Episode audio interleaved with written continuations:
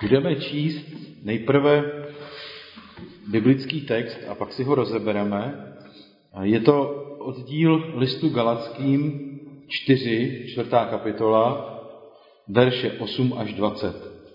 Galackým, čtvrtá kapitola, 8 až 20. Dříve jste však neznali Boha a byli jste otroky bohů, kteří ve skutečnosti bohy nejsou. Nyní jste však Boha poznali, lépe řečeno byli jste od něho poznání.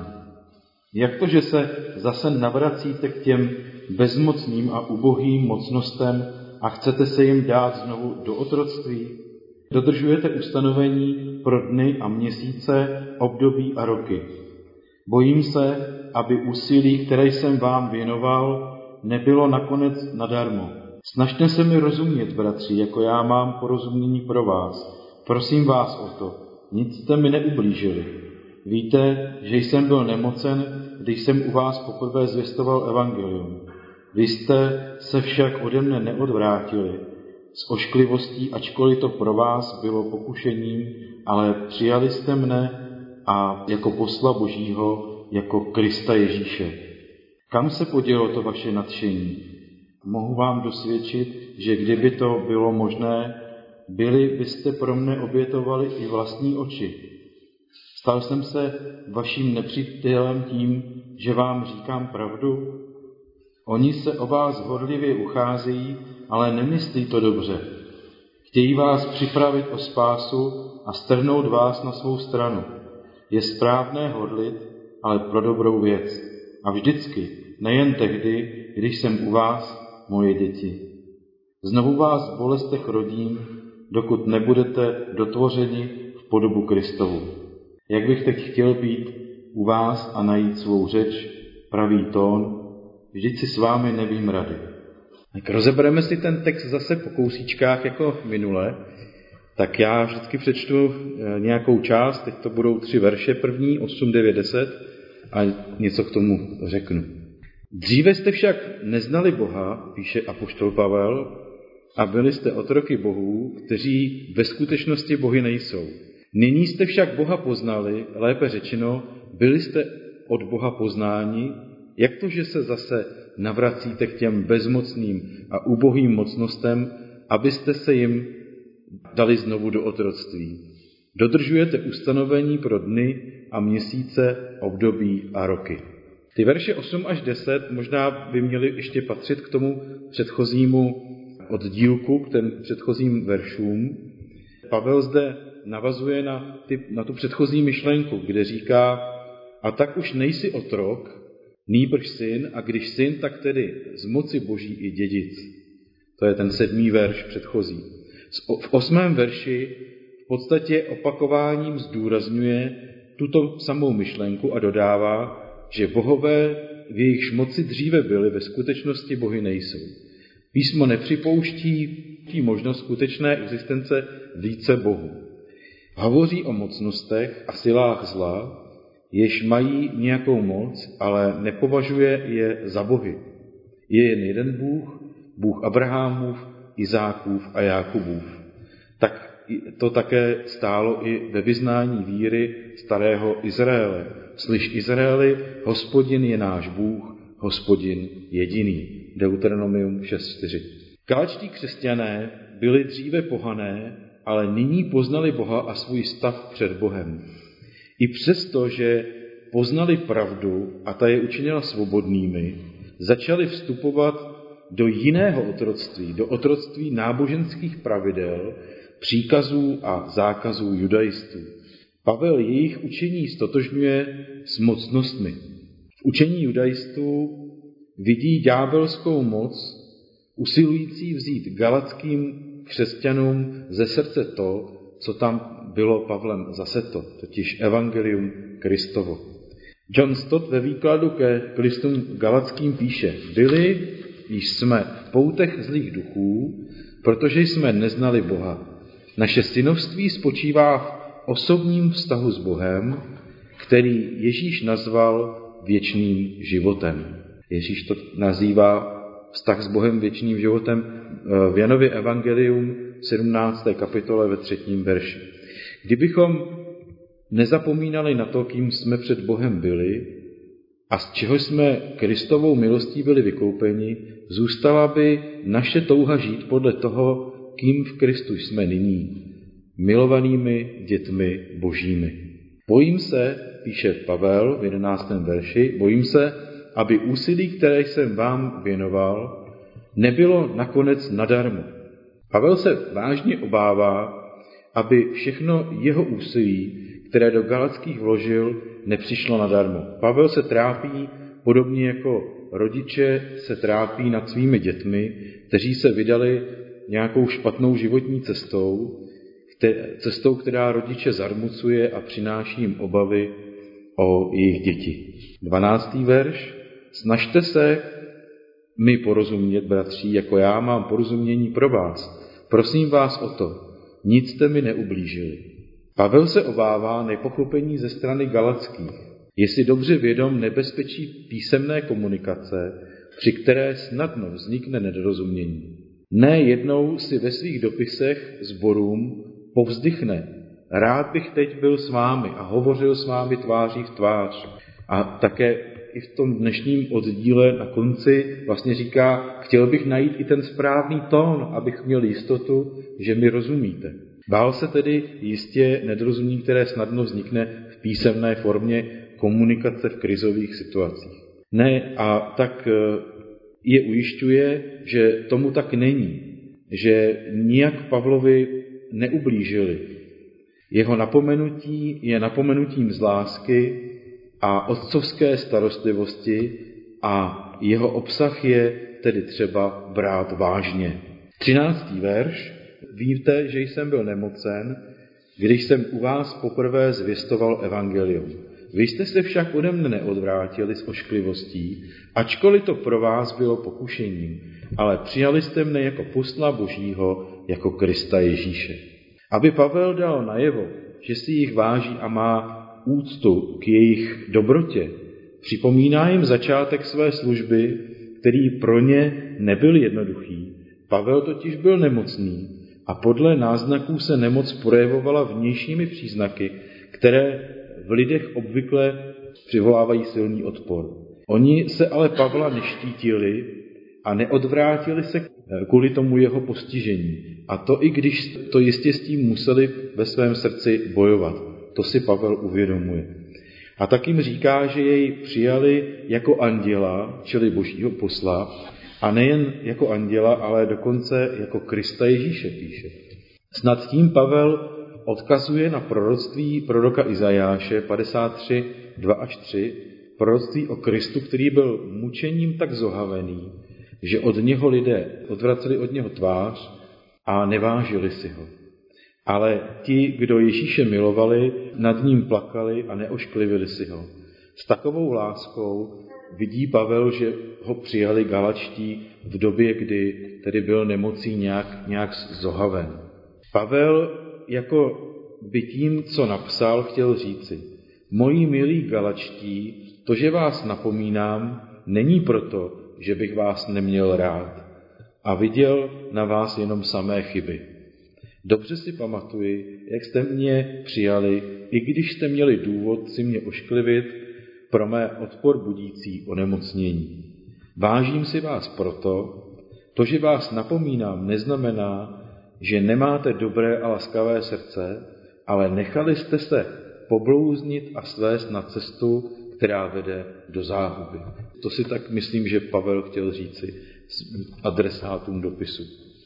15. verš Pavel píše, kam se podělo to vaše nadšení? Mohu vám dosvědčit, že kdyby to bylo možné, byli byste pro mne obětovali vlastní oči. Poznámka o tom, že by pro Pavla obětovali i své vlastní oči, by mohla ukazovat na to, že odpor zbuzující nemoc se mohla týkat Pavlových očí. Že mohlo jít třeba o nějakou hnisavou infekční chorobu, která vytvářela kolem očí nějaké rány.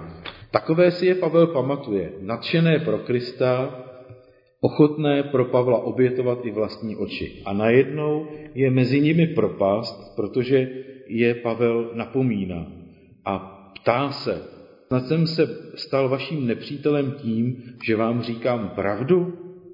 Jak nepříjemná nám bývají napomenutí. Cítíme se poníženi a ten, kdo nás napomíná, se nám najednou zdá nebo může zdát jako nepřítel. Pokusme si na to vzpomenout vždy, když nás naše pícha bude svádět k tomu postoji galackých křesťanů a pokořit se natolik, abychom byli ochotní nad tím přemýšlet a modlit se za sebe. A v případě, že dojdeme k tomu, že napomenutí bylo pravdivé, přijměme ho. To je nám mnohdy zatěžko. Člověk nerad o sobě zjišťuje, že není tak dobrý před Bohem, jak si myslel. Pavel není jejich nepřítelem, když jim říká pravdu, ale říká ji proto, že je má rád a o falešných učitelích dodává. Oni se o vás horlivě ucházejí, ale nemyslí to dobře. Chtějí vás připravit o spásu a strhnout vás na svou stranu. Tak Pavel tedy smýšlí o falešných učitelích. Přestože se o ně horlivě ucházejí, tedy o galacké, nemyslí to dobře. Chtějí e, spochybnit Pavlovo učení a získat je a připravit o spásu. To, jestli to dělají vědomně nebo z přesvědčení, Pavel nezmiňuje. Ve výsledku je to ale stejné. Je to cesta, na které by mohli ztratit své spasení. Dokud byl Pavel osobně přítomen, byli galačtí v bezpečí. Do společenství si netroufli falešní učitelé a Pavlova přítomnost je motivovala k tomu, aby horlili pro duchovní zralost. Ale sotva Pavel odešel, tak jejich horlivost zač- začala klesat a tím se do sboru mohli dostat i falešní učitelé, protože když se křesťané vzdálí od písma a od horlivosti, začnou potom posuzovat učitele lidskými měřítky, nikoli těmi biblickými. Verš 18. Je správné horlit, ale pro dobrou věc a vždycky, nejen tehdy, když jsem u vás, moje děti, píše Pavel. A opět jim dává nahlédnout do svého otcovského a pastýřského srdce. A píše v 19. verši, znovu vás v bolestech rodím, dokud nebudete dotvořeni v podobu Kristovu. Apoštolova práce nekončí založením stanice či sboru. To je teprve začátek bolestí duchovních rodičů. A stejně jako v lidském rodičovství i v tom duchovním bolest, obavy a starosti se střídají s radostí, dokud z dětí nevyrostou zralé osobnosti. Verš 20. Jak bych teď chtěl být u vás, píše Pavel, a najít pro svou řeč pravý tón. Vždyť si s vámi nevím rady. To je poslední veršík z toho dnešního oddílu. Tady Pavel znovu zdůrazňuje touhu hovořit s nimi tváří v tvář, aby jim dal najevo, že za jeho slovy není nějaké nepřátelství, ale rodičovská láska duchovního otce, která si dělá vážné obavy o budoucnost svých duchovních dětí. Pokud se nám Pavel často jeví jako teolog, nebo jevil jako teolog pronikavého myšlení, který se projevuje jen rozumem, nikoli v srdcem, tento oddíl nejspíš opravil náš dosavadní dojem. V tomto oddílu listu Galackým poznáváme Pavla jako duchovního otce, který hovoří ke svým ovečkám s hlubokým citem a velikou něžností. A odhaluje jim také své srdce, svou starost o ně a bolest, kterou mu působí jejich poblouznění. Neví si rady a je zoufalý. Napomíná je v lásce, protože mu na nich záleží. A ve třetí kapitole slyšíme Pavla, člověka, pastýře, milujícího ty, kterému pán svěřil do pastýřské péče. Co říci na závěr? Z dnešní části čtvrté kapitoly Galackým můžeme vyčíst, jak by měly být nastaveny vztahy mezi duchovním pastýřem a členy sboru. Jistě to není nějaký kompletní obraz, protože Pavel tady reaguje na konkrétní situaci, nedělá tu jaksi výčet vlastností kazatele, nebo není ta kapitola nadepsána obraz kazatele a obraz společenství, je to reakce na nějakou situaci, ale přeci můžeme nějaký základ vztahu mezi kazatelem a, a lidmi ve sboru tady nějak z toho odečíst. Tak nejprve pastýřův vztah k lidem. Calvin napsal, chtějí-li kazatelé pracovat dobře, ať ve svých posluchačích formují Krista, ne sami sebe. Kazatel by si neměl na sobě zakládat a využívat lidi pro svůj prospěch. Měl by lidem sloužit pro ně samé a být ochoten jít i cestou kříže. Měl by horlivě pracovat pro jejich duchovní růst, usilovat o to, aby se v božím lidu formoval Kristův charakter. Měl by sloužit tak, aby lid vedl blíže ke Kristu. Při práci kazatele není rozhodující, jestli má bravurní přednes, krásný hlas nebo okouzlující vzhled. Jsou to jistě bonusy navíc, ale není to to hlavní. To důležité je, aby skrze něho hovořil Kristus. Pokud takovému pastýři budou lidé naslouchat a nechají se vést Kristem, poroste láska mezi nimi i víra, i naděje. Jen když duchovní pastýř i lidé upírají své zraky na Krista, budou jejich vzájemné vztahy zdravé. Tolik tedy pastýřův vztah k lidem a nyní ještě vztah lidí k pastýři. Čím má být určován vztah zboru k jeho pastýři? John Stott píše, že nemá být určován jeho vnějším vzhledem. Tady bych dodal, že kazatel jistě by neměl zanedbávat svůj vzhled. John Stott chce říct, že jeho vzhled není to hlavní, není to rozhodující. Kazatel může být ošklivý, míní John Stott, nebo pohledný, fyzicky zdatný nebo churavějící, může být přitažlivou osobností, anebo docela nelákavý, může mít mimořádná obdarování, anebo může být jen věrným pracovníkem průměrných schopností. Lidé by kazateli neměli lichotit, když se jim zdá přitažlivý, ani jim pohrdat, když mu přitažlivost chybí. Sám křesťanský sbor by měl stát pod autoritou písma a dobře znát slovo Boží, aby neposuzoval kazatele podle lidských a milných věroučných představ, ale podle toho, zda je věrný písmu, stojí pod jeho autoritou a káže Krista.